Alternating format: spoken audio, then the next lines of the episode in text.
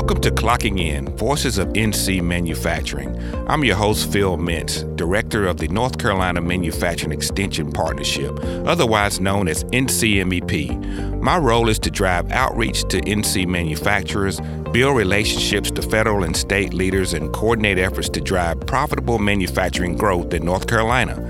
Throughout my time working closely with manufacturers, I have heard the most quirky, curious, and memorable stories. I wanted to turn these stories into a podcast so that others may hear and be informed and inspired. From humble beginnings to manufacturing titans, from tragedy to triumph, I will be interviewing some of these manufacturers who have made North Carolina manufacturing the powerhouse that it is today.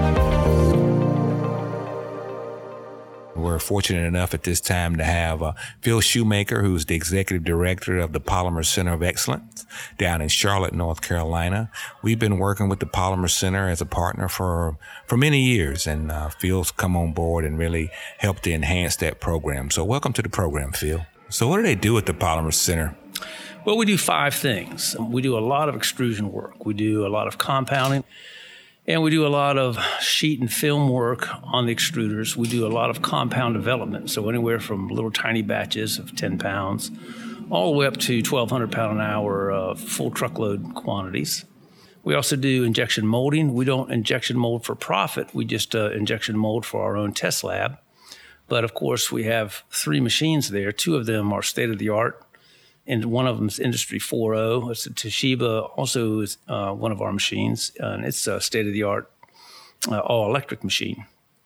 That particular aspect of our business plays into two roles one, the injection molding for the lab, as I mentioned, and the other, of course, for our training programs.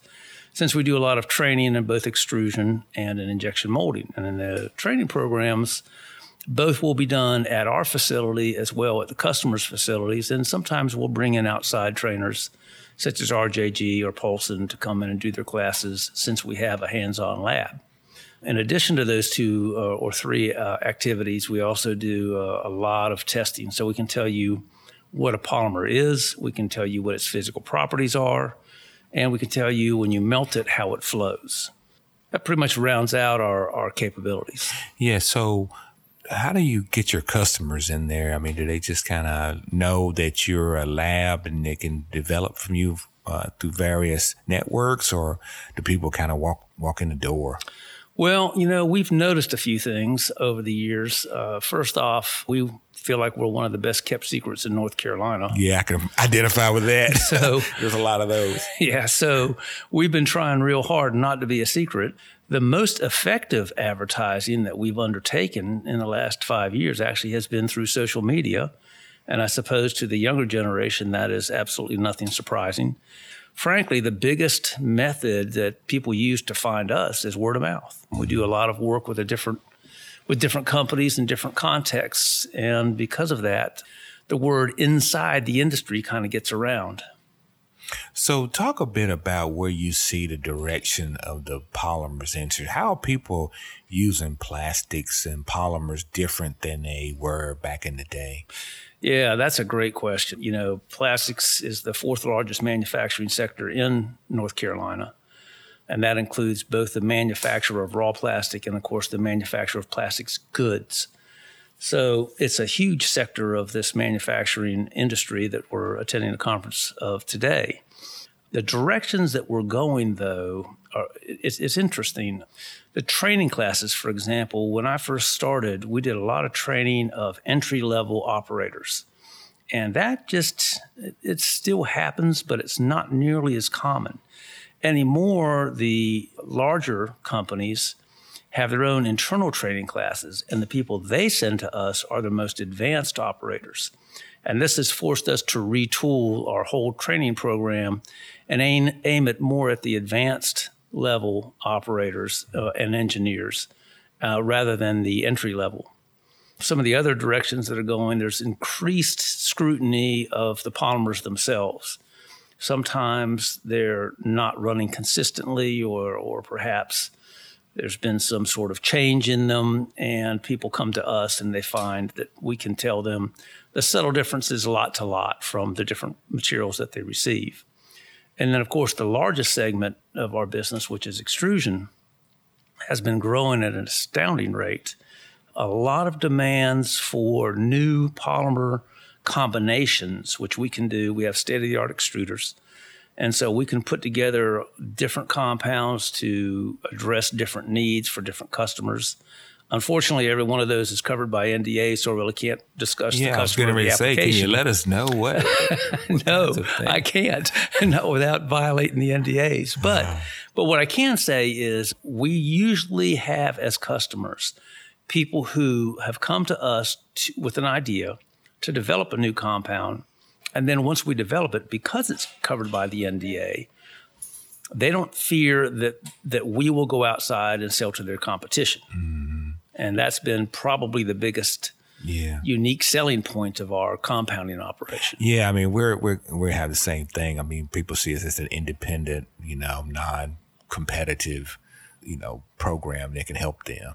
And that's that's valuable, and uh, we're glad to be a, have a part of that. You know, I know you do some. You've been around in Charlotte area and North Carolina for a while, but you know, your work extends beyond the state. It, it does. Of course, most of our customers, I did a scatter chart not too long ago of where our customers are. And not surprisingly, you'll see clusters. And the biggest one, obviously, being in and, in and around North Carolina, since we're sort of word of mouth, but also some clusters up in the in the upper Midwest, in Ohio and Michigan, where you see a lot of plastic processing going on. So obviously, we're helping out people who are there.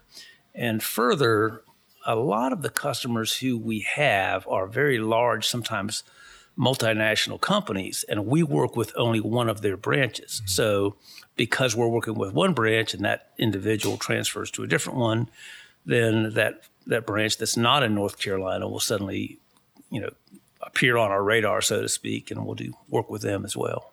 So, what is the what do you see as the future of kind of plastics and the polymers use? I mean, there's, you know, you hear talk about things are, that are not biodegradable and we want to go to something like that. I mean, is there some sort of a trend there that you see that's going to be things will happen a little differently in that arena? Well, there's a huge push on uh, on making plastics. Well, let's just stop for one second the reason why you see this tremendous growth of plastics and it's replacing wood, metal, and glass and so many different things is because it has these wonderful physical properties. It doesn't degrade. It's it's solid. It's it's uh, often UV resistant. Doesn't rust. So there's this tremendous push to substitute other materials with plastics, and unfortunately, those same properties that that we like about them also make them uh, unfriendly to natural processes of degradation. And so the idea to, is to try to preserve the properties that we like about the plastics, but then add something to it so that over time it too degrades. Um, now, of course, most of it ends up in a landfill, and nothing degrades. Newspapers don't degrade in a landfill. So what really I think you'll see in the coming years is an effort to modify the plastics enough that in, when they're exposed long term to water environments and or sunlight or perhaps the combination of the two that those two elements acting together will further enhance the degradation of the polymers. Because really the big problem is so much of the plastics is what they call waste. 95% of the plastics materials made are not recycled. And, and that's a big problem. Energy recovery looks like a another promising avenue. The problem there is you end up with your CO2 emissions and you have to put huge scrubbers on the on the uh, on the incinerators. So there's there's no easy answer to what you just asked me. I'm sorry. Uh-huh. oh, it's terrible. But anyway, I know whatever the answer is, the Polymer Center is going to be right there. I know there's a lot of different types of projects that you're working on. There's a lot of excitement there, and, and we're really glad for what you guys do over there for the state of North Carolina and our North Carolina manufacturers. And so I appreciate you stopping by, talking with me about a little bit of that, and continue. To look forward to continued partnerships with you and your staff. Well, we couldn't be happier you're being part of that. And thank you so much, Phil. We're glad to be there. Okay, great.